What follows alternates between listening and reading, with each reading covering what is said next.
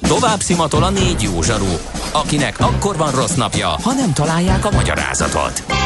A francia kapcsolat a Wall Streetig vezet. Figyeljük a drótot, hogy lefüleljük a kábelt. Folytatódik a millás reggeli, a 90.9 Jazzy Rádió gazdasági mapetsója. A pénznek nincs szaga. Mi mégis szimatot fogtunk. Folytatódik. Nem ma, és nem mi találtuk fel a spanyol viaszt. Mesél a múlt. A millás reggeli történelmi visszatekintő rovata akkor, abból az időből, amikor pödört bajusz nélkül senki nem lehetett tőzsdeüzér. Érdekességek, évfordulók, események annó. Mesél a múlt. Így trédeltek dédapáink.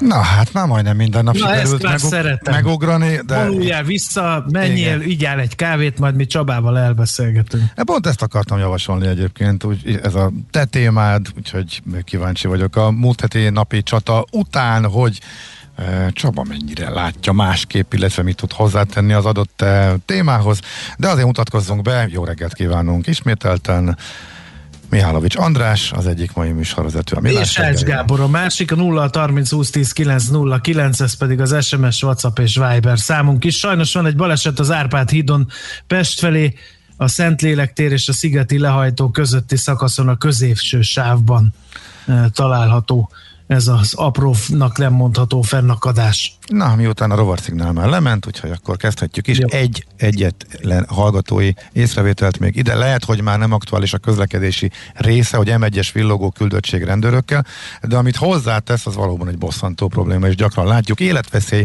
ahogy letolják a forgalmat a leállósávra. Igen, szóval nagyon óvatosan, hogyha valaki ilyen helyzetbe kerül. Igen. De akkor vissza az indiánokhoz.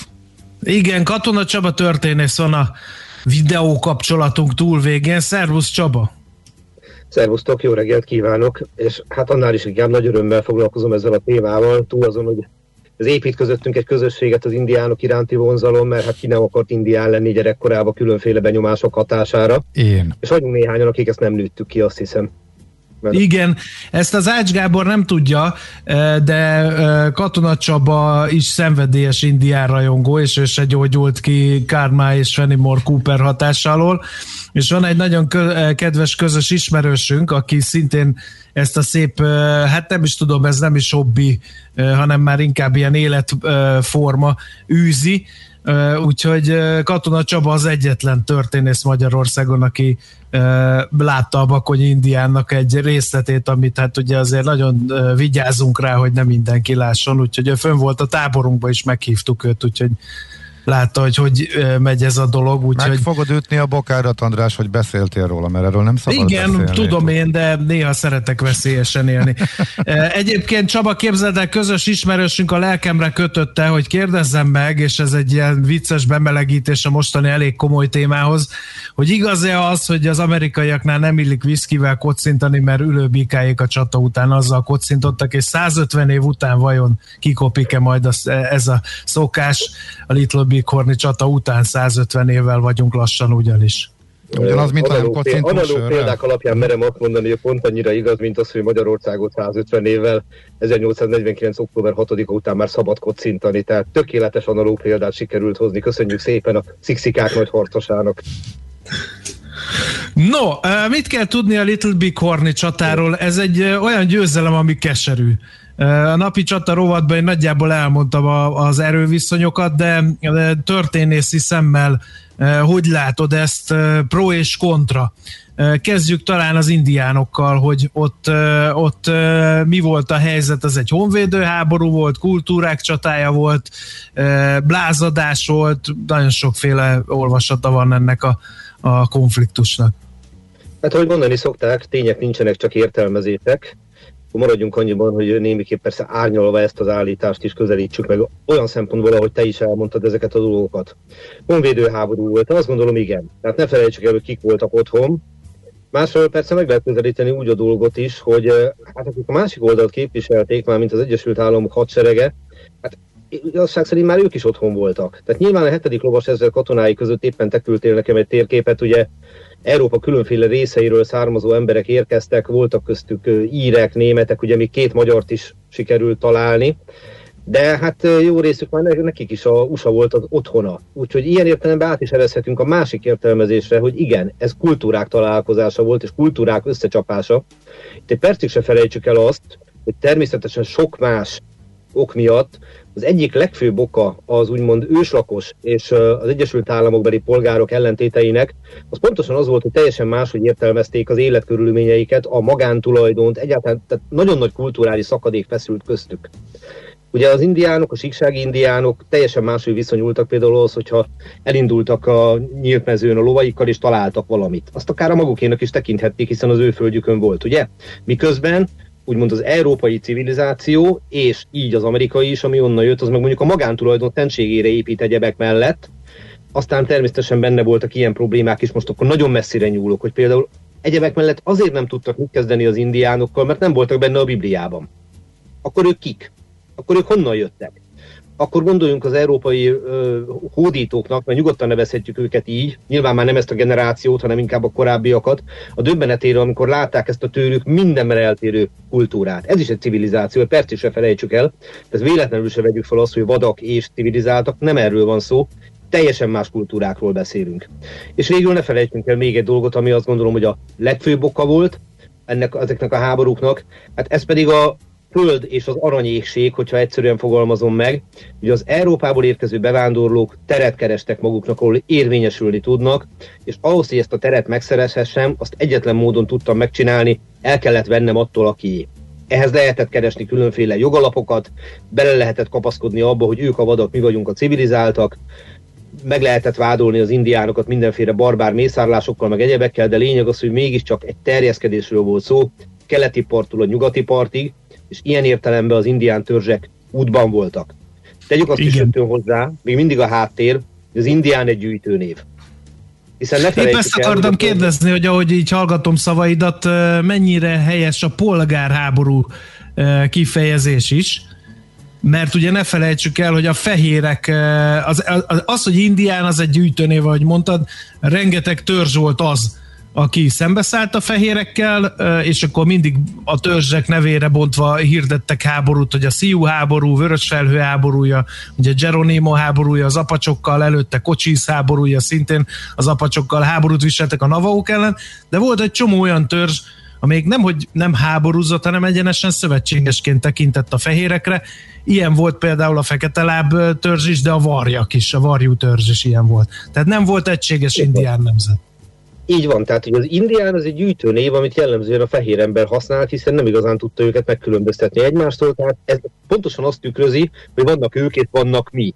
De hogy ez az ők, ez ki mindenkit tapar, például mondjuk a Sziktika Varjú baráti társaság még sose jött létre, és valószínűleg nem is fog, az, az kívülről nézve nem feltétlenül mutatkozott meg. De megmutatkozott abban, és akkor itt már rá is kanyarodhatunk Little Big Hornra, ami ugye 1876-ban volt, ugye június 25-26-án, hogy például George Armstrong Castert segítették varjú, vagy más néven abszarók a felderítők, akik leírhatóak úgy, hogy jó, hogy elárulták az indiánokat, de másfelől nekik a túloldalon harcoló dakoták vagy szíjuk és csejennek az ősi ellenségeik voltak. Tehát semmi közösséget nem éreztek velük, sőt, kifejezetten úgy voltak vele, hogy a régi ellenségeik ellen harcolnak, és ugye ezek a, ezek a varjú felderítők nagyon sajátos szerepet játszottak a csatába, ugye túl is élték a csatát egyébként, tehát White Man's Ransom, Harry Moccasin, Curly, Gozehit, Half Yellowface és White Swan, így hívták őket, és ők jelezték a elején Casternek, hogy talán nem kéne támadni. Mert gyanították, hogy itt, itt, itt, egy, itt egy csel van, tehát hogy csapdába akarják csalni Caster seregeit. Caster nem hallgatott a tapasztalt varjú felderítőkre, akik fiatal emberek voltak, itt harci tapasztalatra gondolok, és nagyon sajátos eleme ennek a csatának, hogy ezek után nem futamodtak meg, ellenben levették az uniformist, és varjú harci színekbe öltöztek, és amennyire én ismerem az indián észjárást, már amennyire ismerni lehet így a 21. századból, itt arról van szó, hogy a ősi ellenségeik ellen a harci színekben akartak harcolni, és ha úgy alakul, meghalni. Az más kérdés, hogy ők ezt a csatát végső soron túlélték, ellentétben Casterrel és legtöbb emberével. Ugye mai napig folyik a vita arról, hogy hogyan veszíthette el Caster ezt a csatát. Nehéz azt gondolom azt megcáfolni, hogy az elbizakodottság és az elhamorkodottság ebben kulcs szerepet játszott ugye a folyóparton megpillantotta az indián tábort. Van Castertől egy nagyon érdekes idézet, ahol egyebek mellett arra utal, Az indiánok, akik mindig rendkívüli módon óvták a családjukat, őket oly módon lehet évek mellett demoralizálni, meg háttérbe szorítani, hogy a családjaikat elrabolják, tehát a nőket meg a gyerekeket, és így a vadak ránk, amikor ránk támadnak, a családjaikra lőnének, mondta Caster. És ez a Igen, tábor... Hát ez meg a az elbizakodottságára egy másik uh, idézet, hogy nem született, vagy nem él olyan indián a földön, amelyik legyőzhetné a hetedik lovas ezredet. Mondta ezt Igen. még jóval a csata előtt. Hát ez rendkívül tévesnek bizonyult. Ugye amennyire fel lehet írni a, az erőket, a hetedik lovasezred nem tett ki ezer embert, egy olyan 600 és 700 közé tehető a létszámuk. Az indián harcosok pedig valószínűleg 2000 fölött voltak. Ez jelentős létszámbeli különbség, ezt ne felejtsük el. És amikor ezt a tábort meg, megtámadta, akkor ugye szétosztotta a seregét több részre. Ugye Réno őrnagy és csapatai külön váltak tőle, és ennek következtében megosztotta a saját, az indiánokénál egyébként is kisebb erejét, és az indián taktikának pont ez volt a lényege, hogy elhamarkodott támadásra bírják rá Kastert, ez az, amit a varjuk észrevettek, Kaster azonban a kellő dőj feleltelve nem tett, nem hallgatott rájuk.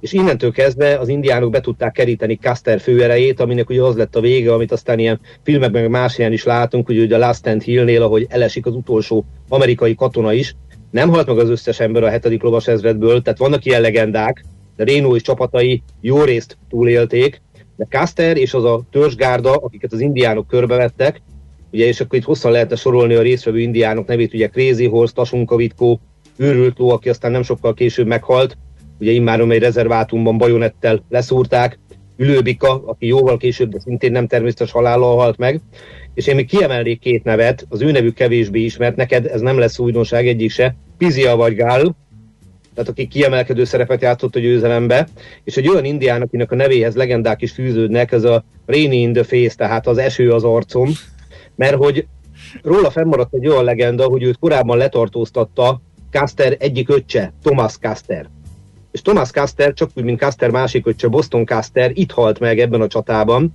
és Rainy in the Face-ről pedig azt tartották, hogy bosszúból kivágta az általa megölt Thomas Caster szívét. Na most ez nagyon jól mutatja, hogy milyen legendák keletkeztek a csatát követően. Egy csatát nagyon-nagyon nehéz pontosan leírni, mert nincs ott egy sértetetlen világkrónikás, ki folyamatosan följegyző, most jobbra fordultunk, balra fordultunk, nyillal lőttünk, kikitölt meg, utólag próbálják meg ezt rekonstruálni, és kicsit másképp mondták el a túlélő varjú felderítő, kicsit másképp mondták el a túlélő katonák, másképp mondták el a túlélő indiánok. Hát nagyon érdekes dolog, hogy maga Réni Indöfész nem erősítette meg, hogy ő kivágta volna Tomás Caster szívét. De a legenda fennmaradt, és akkor volt Igen, egy indián Még egy, még egy érdekes vonulat, hogy azt én a múltkor sem mondtam, de ez egy nagyon fontos jellemzője a csatának, és a, a, talán a végkifejletben is szerepet játszott, hogy George Armstrong Custer és a hetedik lovas ezred az indián specialista volt, és egy csomó indián mészárlásban vett részt a, ez a lovassági alakulat. Ez arról szólt, hogy megtámadtak gyanútlan adott esetben épp a rezervátumba tartó, vagy már a fehérekkel megbékélt törzseket, és tényleg válogatás nélkül legyilkolták azokat. Úgyhogy az indiánok nem nagyon, és, és akkor most finoman fogalmazok, nem nagyon szerették Castert, és amikor kiderült, hogy a kezükbe kerülhet ebben a bizonyos Little Big Horny csatában, akkor a megszokottnál és irgalmatlanabbul rontottak neki eh, enne, ennek a tábornoknak és a gyűlölt katonáinak. Amire azt kell mondjam, hogy Caster bőségesen okot adott, tehát ugye, ahogy, ahogy említettük korábban is, hozzá tartozott a taktikájához, hogy, hogy megtámadja az indiánok családját, tehát a gyerekeket meg a nőket és ugye ezt finoman fogalmazva nem lehet civilizált viselkedésnek nevezni. A Caster holtestét egyébként, amikor megtalálták, akkor legjobb tudomásom szerint két sebet találtak rajta, az egyik a fején, a másik a teste bal oldalán, tehát két golyó ütötte sebet. Na most nem lehet pontosan tudni, hogy ugye, hogy melyik okozta a halálát, hogy ezeket nagyon nehéz fölmérni. Vannak olyan legendák is egyébként, hogy egyebek mellett a következő okozta a vesztét a 7. lovasezrednek, hogy új karabélyokat kaptak, Trapdoor 1873-as karabélyokat, ezekkel a karabélyokkal az volt a probléma, hogy beragadtak a tölténybe a, a hüvelyek a nagy melegben, és hogy késekkel kellett feszegetni, és nem tudtak tüzelni. Na most végeztek a csata területén régészeti vizsgálatokat, mert találtak ilyen hüvelyeket, és a ellőtt hüvelyek 2-3 százalékán találtak feszítésnyomokat, tehát innentől kezdve el lehet mondani, hogy nem ezen múlt a dolog, hogy ezekkel a karabélyokkal úgymond hátrányba kerültek. Uh-huh. Az azonban tény, hogy ezeket a Springfield Trapdoor karabélyokat pár héttel korábban kapta meg a hetedik lovas ezret, tehát lehet, hogy nem volt annyi gyakorlatuk még ennek a kezelésében, de akkor sem ezen múlt a vereségük. Igen, mennyire volt jellemző a technikai különbség, mert én itt a napi csata rovatban, és ez váltotta ki a legnagyobb vitát utána a Facebook posztunk alatt is, hogy mennyire volt igaz az, hogy óriási technológiai különbség volt, hogy íjjal nyillal harcoltak gyakorlatilag az ismétlő fegyverek ellen az indián. Ezt is nagyon nehéz rekonstruálni, de azért az indián harcosok többsége nagy valószínűséggel a fennmaradt források szerint íjjal nyillal harcolt, de voltak olyan indiánok, akik 1860-as Henry karabét használtak, gondoljunk itt ugye Old Shatterhand legendás Henry karabéjára, ha már, csak hogy a fantázia világából itt hozzunk egy ilyen példát, és volt, akinek az ugyancsak legendás Winchestere volt, 1873-as Winchester és Spencer-e. Tehát voltak kiváló lőfegyverek az indiánok kezében, meg is tanulták ezeket kezelni, de az a körülbelül 2000-2500 harcos többsége nem ezt használta, hanem íjjal, nyillal harcolt, és azért ne felejtsük el, hogy amikor már kézitusára került sor a végén, az viszont egy rendkívül véres dolog lehetett, ebbe jobb is bele nem gondolni, hogy milyen mészárlás folyt ott. Ugye volt olyan legenda is, hogy Caster öngyilkosságot követett el, de ő jobbkezes volt, tehát amennyiben valóban ő okozta volna a saját fején a sebet, akkor az alig, ha a bal oldalról történik, meg ugye egy ilyen mozdulatot nem fog tenni senki. És hát még mindig a legendáknál maradva volt egy indián harcos hölgy, Buffalo Cald Road Woman, és fennmaradt egy olyan legenda is, hogy ő terítette le Caster, de ezt megint semmi nem erősítette meg. Az a helyzet, hogy a csatának a rekonstruálását közvetlenül utána leginkább a visszaemlékezésekből próbálták meg összerakni. Tehát a fővonalakat, úgymond a mintázatokat látjuk, látjuk Caster hibáját, hogy elbizakodott volt, hogy szétosztotta a csapatát, látjuk azt, hogy hogyan kerítették be őket Crazy horse az élen, Buffalo Bill, Sitting Bullal az élen hogyan kerítették be őket, de alapvetően a csatának ezeket az apró részleteit, hogy kikivel végzett, nem igazán tudjuk rekonstruálni. De annál is inkább nem feltétlenül ismerték fel egymást a szemben álló felek a csatában, nem ismert mindenki mindenkit. Úgyhogy ami bizonyosnak nevezhető, az csak annyi, és tulajdonképpen ezt nagyon fontos megemlíteni a csata kapcsán, hogy miközben ez egy nagy indián diadal volt, tehát a legnagyobb indián diadal egy csatában, azt gondolom, és akkor most tényleg valamennyi indián háborút beleszámolom ide, ezért használom ezt a kifejezést. Ugyanakkor azonban ez elképesztő módon felhergelte az Egyesült Államok közvéleményét az indiánok ellen. Tehát tulajdonképpen az, ami rövid hát távon... Hát olyannyira, hogy hozott, Rino nagyot, aki túlélte ezt az ütközetet, mint mondtad, még árulással is megvádolták, hogy miért hagyta cserben a parancsnokat. Tehát ugye a túlélőknek sokszor ez a sorsa, hogy ö, azzal vádolják meg, hogy gyáva volt, elmenekült, megfordíthatta volna a csata sorsát. A leírások alapján egyértelműnek tűnik, hogy Rénónak egyetlen esélye volt, és azt gondolom, hogy katonai vezetőként ez feladata is volt, hogy amikor már fölismerte a vesztett csatát, hogy a katonáit, akit lehetett kivezessen ebből a káoszból. Ennek elegit is tett. Tehát én Rénónak nem tudok ilyet a szemére vetni, de az tény, hogy olyan sajtóhadjárat, meg olyan politikai hadjárat indult az indiánok ellen, hogy nyilván nem lehet azt állítani, hogyha nincsen Little Big akkor nincs az a fajta véres leszámolás az indiánokkal szembe, ami az Egyesült Államok történetének máig az egyik legszégyenletesebb fejezete. Enélkül is megtörtént volna, de hogy felgyorsult, és hogy nagyon nagy támogatottságot lehetett szerezni a közvéleményben a csata véres voltának a hangoztatásával, kiemelve, hogy Caster hősiesen harcolt az utolsó másodpercig, hogy életét adta az Egyesült Államokért, ez biztos. Tehát ilyen értelemben az indiánokra sajnálatos módon, rendkívüli módon visszaütött ez a pillanatnyi és nagy diadal, és hát tényleg ne feledkezzünk el arról sem, hogy volt, akik természetes halállal haltak meg a vezetőik közül később, például Réni, Indi vagy Pizi, de gondoljunk arra, hogy a 40. életévét nem élhette meg őrült ló, Crazy Horse, Tasunka Vitkó aki ugye rezervátumba kényszerült, legyengült, és ha én jól tudom, akkor pont egy indián tábori tendőr ölte meg őt. Bajonettel. Igen, ülőbikát is egyébként. Így van, tehát a Vörös Csatabár, Vörös Tomahawk, ha jól emlékszem, Igen. ő volt a gyilkosa, aki ugye fejbe lőtt az már idős törzsfőnököt, aki ugye akkor már, hát már korábban szerepelt Buffalo Bill híres sójában. Tehát nem lehet azt mondani, hogy a, a időcsap korában egész végig harcot folytattak volna az Egyesült Államok ellen, de Ülőbikát mégis úgy tartották számon, mint az Egyesült Államok ellenségét, és hát sajnálatos módon így ért véget az élete. Úgyhogy amikor erre a csatára gondolok, akkor az, úgy szoktam mindig gondolatba végigpörgetni magam előtt ezt a csatát, hogy egyfelől egy rendkívüli bátorsággal küzdő embereknek a hűséges küzdelme volt, ami, ami ott és akkor valószínűleg nem fokozódhatott tovább. Tehát nem lehetett ennél tovább vinni az indián bátorságot. Ez szervezett modern ezreddel szembe nem vehette fel sikerrel hosszú távon a harcot. A préri indiánoknak a katonái, a harcosai bármennyire bátran harcoltak. Ugyanakkor azonban azt gondolom, hogy ezt nagyon is fontos helyre tenni, hogy tulajdonképpen ez a csata része volt egy olyan kulturális hadviselésnek, és gondoljunk itt most a Regina városa mellett talált iskolában ugye fellelt indián gyerekek sírjaira, amit tulajdonképpen egy kulturális háborúként írhatunk le, és ami tragikus veszteségekkel sújtotta az összes indián népet, és egy ilyen kései lelkifurdalás dolgozik most nagyon sok emberben, amikor próbálja meg valahogy ezt, a, ezt a helyre tenni, és azt gondolom, hogy ez a minimum, amit meg kell adni tiszteletet az indiánoknak, hogy elismerni, hogy rendkívül méltatlan és igazságtalan volt a velük szemben való fellépés, állami szinten is, meg minden egyéb szinten. Igen, és egyébként nagyon furcsa, hogy az Egyesült Államokban ez a hetedik lovasezred traumája ez a mai napig él. A hadseregben is, ugye a Custer utolsó hadállása az egy legenda, hogy ne, nehogy úgy járjon az amerikai hadsereg még egyszer, mint Custer tábornok járt. Ez Vietnámban is felmerült például nagyon sok esetben, meg most is, és az is nagyon furcsa, hogy uh, szerintem Little Big Horn emléke azért is hat még mindig, mert hogy Kanadában lehet látni, hogy a, a politikai vezetés kezdi belátni a múlt bűneit, és azért elnézést akar kérni. Én nem hallottam arról, hogy bármelyik amerikai elnök megkövette volna az őslakókat az Egyesült Államok ellenük elkövetett bűneivel kapcsolatban. Ha optimista vagyok, akkor azt mondom, hogy egy lassú folyamat részeként ez előbb-utóbb meg fog történni, és ugye ilyenkor jön mindig az a keserű tapasztalat, hogy borzasztó érzés, hogy az ilyen emberi tragédiákat, és számos ilyen van a történelemben. Nem lehet meg nem történté tenni. Tehát nem tudjuk visszaforgatni a múlt kerekét, és akkor mindig szokták kérdezni, hogy mi a jelentőség egy ilyen bocsánatkérdésnek. Nagyon fontos erkölcsi dolog, mert legalább a tiszteletet megoldjuk azoknak, akik így módon vesztették az életüket. És, és most tényleg ez, ez a Regina-i történet ennek egy iskola példája, hogy, hogy borzasztó egy harcban is meghalni a szülőföldemért harcolva, de, de így elveszni, hogy bekényszerítenek egy iskolába, meg akarnak fosztani a, az identitásomtól, ahogy, hogy fogalmazott az egyik indián, hogy el akarták velünk hitetni, hogy nincs lelkünk. Gondoljunk bele ennek a mondatnak a súlyába, hogy ez mit jelenthet. Ugye, hogy ne használd az anyanyelved, ne öltözz úgy. Pontosnak tartom, hogy ez megtörténjen, és meg is fog történni.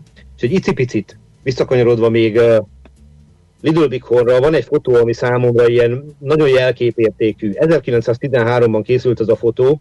Little Big Horni Katának a egyik a helyszínén ott áll az a négy varjú felderítő, aki részt vett ebben. Tehát ott állnak egymás mellett. White Man Him, Harry Mokassin, Körli és Gózehíd, és varjú szerelésbe öltözve emlékeznek arra, ami történt. Uh, és nyilván ők, ahogy említettem, Caster oldalán harcol. Tehát egy roppant bonyolult és összetett folyamatról beszélünk, Mindazonáltal azt gondolom, hogy ez a fotó sok mindent elmond arról, hogy mennyire összetett és mennyire bonyolult kérdés volt maga a csata, és egyáltalán az Egyesült Államok és az őslakosok, az indiánok viszonya. Igen, és érdemes megnézni egyébként az indiánok közül többen is lerajzolták az ütközetet. Nagyon érdekes képzőművészeti szempontból, ha már jön kulturális rovatunk.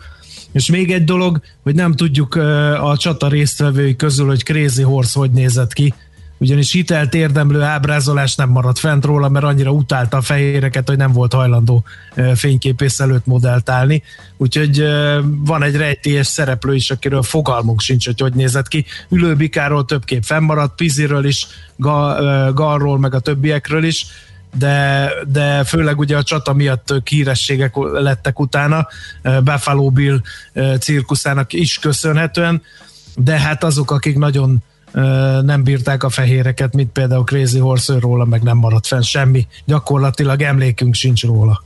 Úgyhogy ez így van, ez tehát ő, ő valószínűleg ilyen erkölcsi kérdés volt számára, hogy ne fotózzák le, meg ugye benne volt a kalapban ugye az is, hogy félt attól, hogy a lelkét valamilyen módon a fehér emberek elragadják. Van egy fotó, amit az ő portréjának tulajdonítottak, de erről világosan kiderült, hogy nem ő van rajta. Úgyhogy Crazy Horse-ról, Tasunkavitkóról most már nem fogjuk megtudni, hogy milyen lett volna, ha szembenéz velünk. Nagyon fontosnak tartom egyébként az indiánokról készített fotókat. Van egy, ugye Geronimo-ról rengeteg fénykép maradt fönt, ha kicsit az apacsok felé is elkanyarodjunk, de van több olyan apacs főnök, akiről fényképek maradtak fönt. Mindenkinek javaslom, hogy nézze meg ezeket a fotókat a alapvetően fogságban levő apacsokról, és nézzen a szemébe azoknak az embereknek, akik ott vannak. És próbálja meg elképzelni, hogy mi járhatott az ő fejükben, amikor lefotózták őket abban a helyzetben. E, egészen egészen szuggesztív élmény, azt kell mondjam így. Tehát, hogy, hogy farkas szemet nézni százvalahány éve halott, egykor a szabadságáért harcoló emberrel, nem a Vinettú féle apacs világ fog visszaköszönni, és akkor még az biztos. De nagyon nem. Jó, Nagyon szépen köszönjük Csaba, különösen fontos beszélgetés volt ez számomra így hosszú év után, ráadásul kerek 145 éve volt a Little Big Horny csata, reméljük Ács Gábornak is tudtunk újat mondani. Alig várom, hogy 150 éve legyen és újra meghallgathassam. Én meg már most megígérem, hogy nyáron fölmegyek a táborba, amennyiben ott lesztek, tehát az egyetlen sápadporcú, aki felment élve és lejött, ez nagyon jó hangzik, legalábbis a történétek közül. Bizony, bizony, szívesen várunk Csaba. Köszönöm, Köszönjük szépen, szép napot, jó munkát! Vigyázzatok magatokra, szervusztok! Katona Csabával Katona beszélgettünk, Csaba igen. Nem igen, tudtam, hogy gondoltam, hogy te lezárod, de hát ha nem akartad, akkor jöttem. Én gyorsan jönnek a hírek, aztán tőzsde és a kultrovat.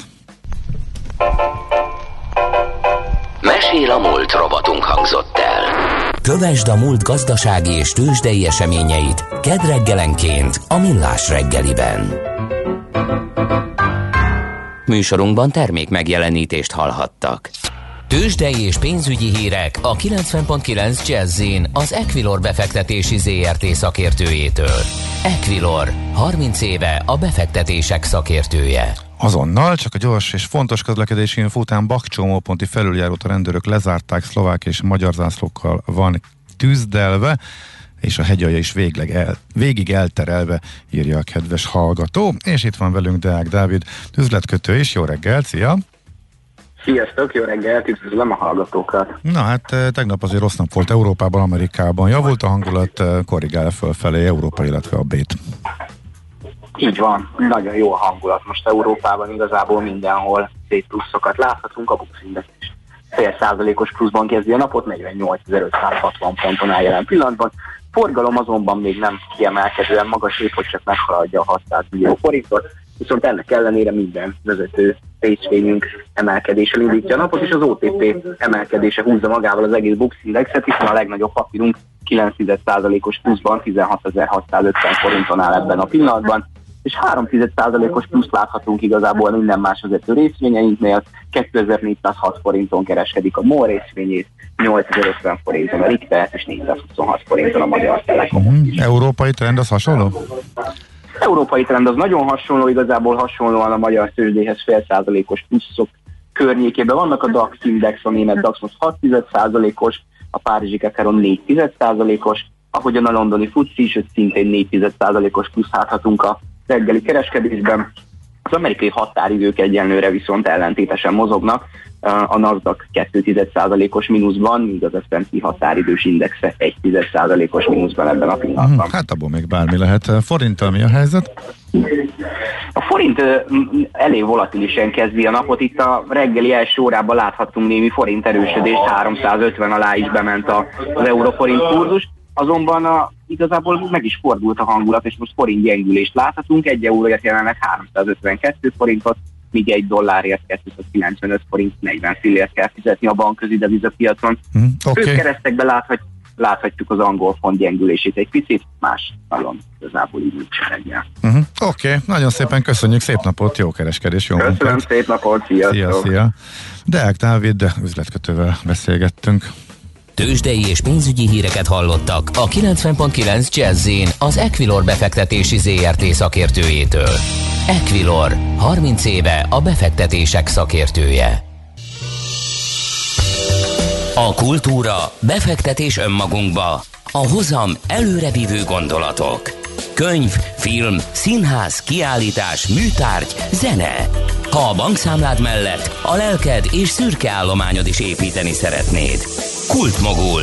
A millás reggeli műfajokon és zsánereken átívelő kulturális hozamgeneráló rovata következik. A rovat támogatója a Budapesti Metropolitán Egyetem, az Alkotó Egyetem. És a vonalban itt van velünk Borbé Zsuzsa, kulturális újságíró. Jó reggel, szia! Sziasztok! És mesterséges intelligencia festi újra a Rembrandtot. Hát ezek a hollandok bármire képesek. Na, mi itt a háttér? Mert úgy tűnik, hogy most már lassan a vége felé közeledik a felújítás, ugye? Hát ezt én egész pontosan nem tudom. Azt tudom, hogy amikor ez ugye 2012-ben kezdték el az éjjeli őrjáratnak a restaurálási, meg feltárási munkálatait, tehát hogy így a végig szkennelik az egészet a legmodernebb technológiákkal, és akkor így megnézik, hogy minden adatot, amit csak lehet róla találni, például, hogy milyen pigmentek vannak a festékben, amit a Rembrandt használt. Uh-huh. És ez még folyamatban van, azt nem tudom, hogy egész pontosan meddig, viszont ugye mi 2012-ben beszélgettünk már egyszer erről, amikor elindult az egész folyamat, és akkor is említettem, hogy két csík hiányzik ennek a képnek a két oldaláról. Mert hogy a... nem fért be az ajtón és levágták, ez az a sztori? nem az ajtón nem fért be, hanem azt történt, hogy a, ö, ennek a miliciának, amit ábrázol a kép, annak a ö, találka helyén volt az eredeti helye, és aztán 1715-ben áttették ezt az Amsterdami városházára, és akkor úgy gondolták, hogy ott úgy két ajtó közt mutatna jól, és akkor lecsapták az egyik oldalról ja, 20 uh-huh. centit, a másik oldalról 5 centit, hogy beférjen arra a helyre. Aha. A lényeg úgy is látható, gondolták ezek az emberek, akik ezt levágták. Hát igen, a főlakok középen vannak általában, mert ugye maga a milícia rendez meg a uh-huh. Festményt, ezt a csoportképet.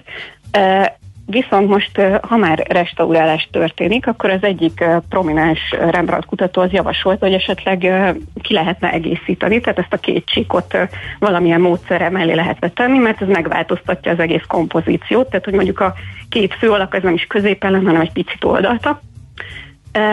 És a Ritz Múzeum, ahol van ez a festmény, ők úgy döntöttek, hogy nem megkérnek egy élő embert, egy művészt esetleg, hogy fesse újra, vagy akár értelmezze újra, mert ugye arra is van ilyenkor példa néha, hogy igen, saját modorában valaki újra festi ezeket a dolgokat, hanem, bocsánat, hanem ö, azt találták ki, hogy ö, ugye onnan tudjuk egyáltalán, hogy voltak ezek a kiegészítések még, tehát hogy nem ez az egész kép, hogy létezik róla egy kisebb másolat.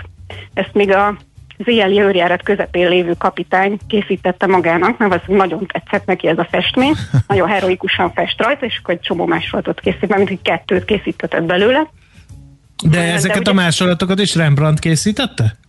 Nem, nem, ezt egy uh, Ludens nevű... Ja, ezt már nem. Uh-huh. Ezt már halála után, Igen. nem? Bőven utána. Ezt egy Gerit Ludens nevű, uh-huh. uh, szintén holland uh, festőművész készítette, de mivel hát ugye ő is egy festő volt, ezért nem teljesen Rembrandtos lett ez az egész, hanem eznek a Gerit Ludensnek a stílusa, ez látszódik ezen a képen. Egyrészt, másrészt ez az ötöde az egész ö, éjjeli őrjáratnak. Ugye az éjjeli őrjárat, ez egy 4x5 méteres kép volt eredetileg, és, és hát erről a Ludens képről tudjuk, hogy ez egy nagyobb dolog volt ez a az éjjeli őrjárat egy nagyobb kompozíció, és azt találták ki a múzeumban, hogy hogy a mesterséges intelligenciának megtanítják, hogy hogyan kell Rembrandt modorában festeni, és akkor újra alkottatják vele ezt a két sávot. Ez a tanítási folyamat egyébként, amennyire én értek ehhez, mert én ugye a kultúrából jövök, és nem a mesterséges intelligencia területéről, ez körülbelül úgy működött, mint ahogy mondjuk a Google fordító megtanulja a szavakat. Tehát, hogy így egy csomó példát mutattak neki, hogy hogy néz ki a Rembrandtnak a stílusa, és akkor ő így egy idő után megtanulta ezt, hogy hogy, hogy kell ezt csinálni. Uh-huh. És akkor ezzel, amit, amit levágtak róla, ez, ez valami látható, elkülönülő módon utólag hozzá fogják illeszteni az eredeti képhez? Um, hát igen, most per pillanat azt hiszem, hogy múlt szerda óta ez a két csík, ez most látható, tehát hogyha valaki uh-huh. elcsattok Amsterdamba, bemegy a Rizk Múzeumba, akkor azt így látják, vagy látható ez a két csík. Eh, de most voltam ott, és nem álltam meg, jaj, szörnyű, igen. Igen, ugye? E, tehát, hogy a, ez most szeptemberig ott van, de ugye e, ilyen a nagy mester iránti kegyeleti okokból ezt így nem tartják ott végleg.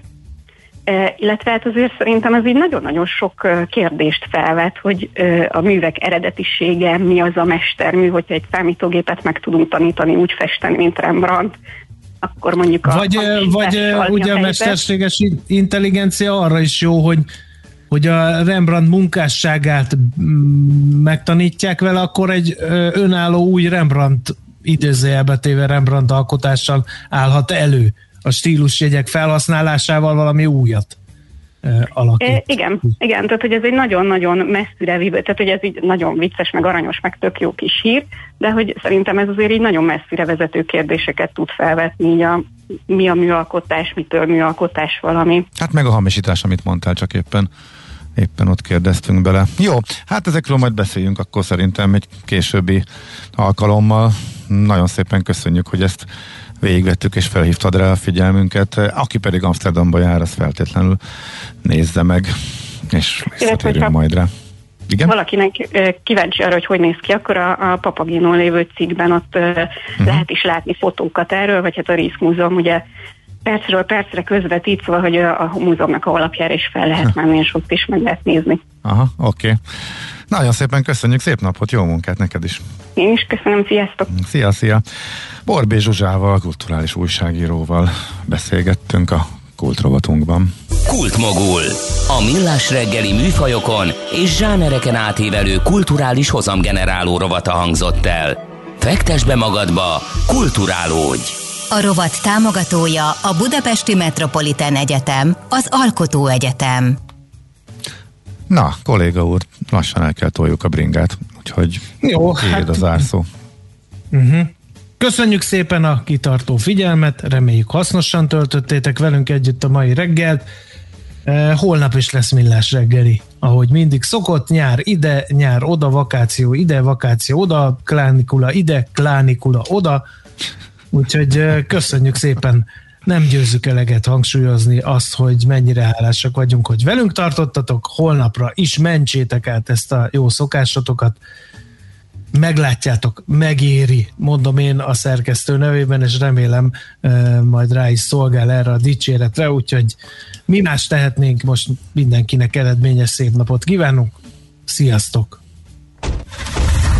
Már a véget ért ugyan a műszak, a szolgálat azonban mindig tart, mert minden lében négy kanál. Holnap reggel újra megtöltjük a kávés bögréket, beleharapunk a fánkba és kinyitjuk az aktákat. Addig is, keressetek minket az arcaktákban, a közösségi oldalunkon. A mai adás podcastjét pedig holnapunkon. Millás reggeli, a 90.9 Jazzy Rádió gazdasági mapetsója. Ha csak egy műsorra van időd idén, tégy róla, hogy ez legyen az. Csak egy dolog lenne még. Műsorunkban termék megjelenítést hallhattak.